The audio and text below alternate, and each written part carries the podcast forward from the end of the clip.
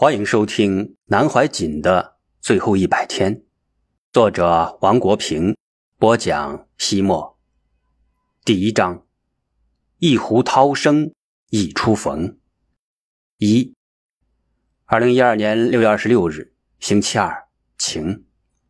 这注定是一个将被我一生铭记的日子。这一天，我背着简单的行囊，向一个名为太湖大学堂的地方而去。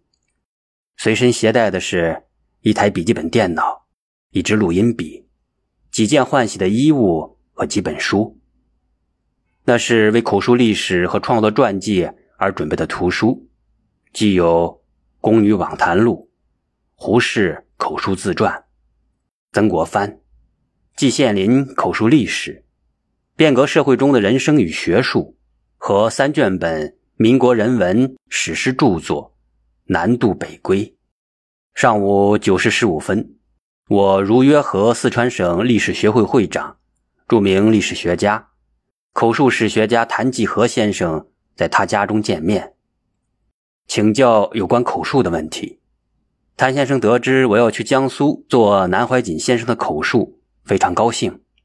他谈到上次我做的南先生关于四川的口述非常好，他在发表前专门就那篇文章。向何好聚和张玉军做了汇报，大家都很感兴趣。在当代史资料上发表后，引起了非常好的反响。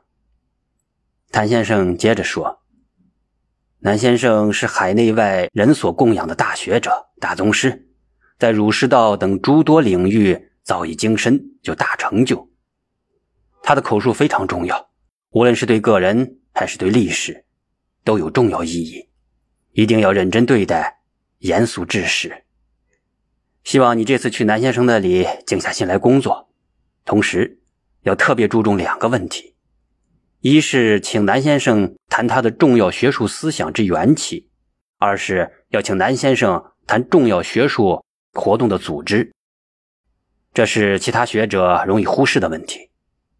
谭先生说，他以前就一直想做有关恩师。许中书先生的学术思想整理，由此可见这个内容之重要。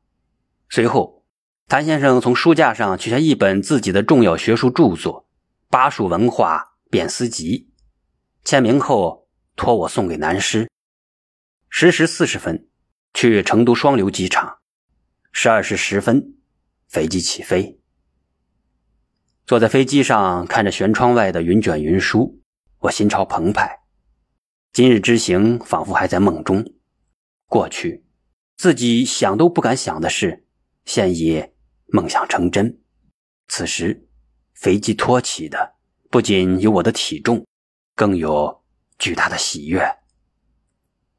十五时五十分，抵达上海虹桥机场。十七时五十分，抵达太湖大学堂。在七号楼总台，我刚一报名字。服务员就说：“您就是王先生，房间已经为您准备好了，就在六二幺幺房间。”随后，南师的学生木炼打来电话，说马上到餐厅吃晚饭，南师已经在等着了。我匆匆放好行囊之后，直奔餐厅而去。南师一袭白衣，精神矍铄，正在与同桌的人说话，不时传来欢笑声。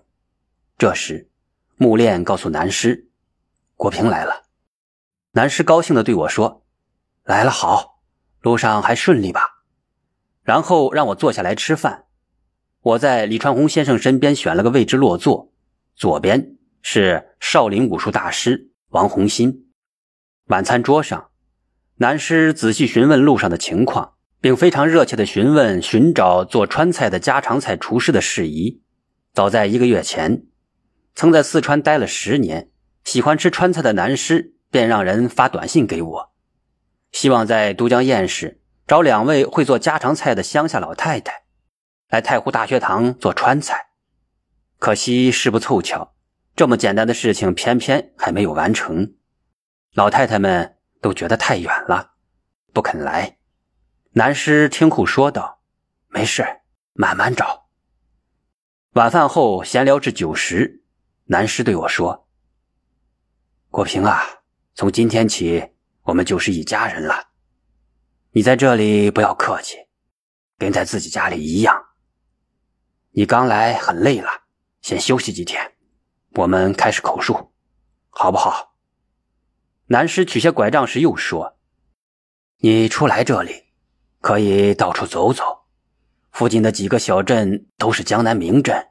有时间的话，可以慢慢的去看一看。”回房间的路上，王爱华告诉我：“国平，你很有福气啊！你住的六二幺幺房间，正是老师出来太湖大学堂时住过的房间。老师把他以前的房间腾出来给你住，说明老师很看重你啊！”听了爱华姐的话，我心里充满了欢喜，已经无法用语言来描述此时此刻我内心的那一份感动。爱华姐告诉我，房间里的很多家居。都是老师自己设计的，包括床的长度与宽度、书桌的高度、椅子的弧度、窗户的样式等等，都是南师一手一脚亲自测量、绘制设计图纸制造而成。靠在床上，虽然有些疲倦，我却久久的难以入睡。在太湖轻柔的涛声里，我与南师第一次相见的场景。又浮上了心头。二，那是二零一一年九月二日，在得知要见南师之前，我不甚欢喜，特地连夜赶制了一本画册《都江堰市灵岩寺百年影像》，书中收录多帧老灌县及灵岩寺照片，其中既有清宣统元年，也就是一九零九年，英国植物学家、摄影家。尼尔斯特·亨利·威尔逊先生拍摄的都江堰，清宣统二年，德国建筑师、摄影家恩斯特·百什曼先生拍摄的灵岩寺藏经洞，亦由民国六年，美国摄影家西德尼·戴维·甘博拍摄的灵岩寺前佛塔。民国三十二年，加拿大著名学者文佑章拍摄的灵岩寺摩崖石刻，更有我的同事。青年摄影家何博于两天前拍摄的灵岩寺新景多帧，春夏秋冬尽在其中。不算很厚的画册里，却装着近一百年的悠悠岁月。当时还带有一部《维摩经舍丛书》和《未见山门先一笑》。二十世纪四十年代佛学大师圆焕仙、南怀瑾在灵岩寺的佛事活动书稿。九月一日夜抵达上海，心不能静，夜难成寐。二日午饭之后，乘车去吴江太湖大学堂。车行平稳，未进太湖，我心已荡起无数的涟漪。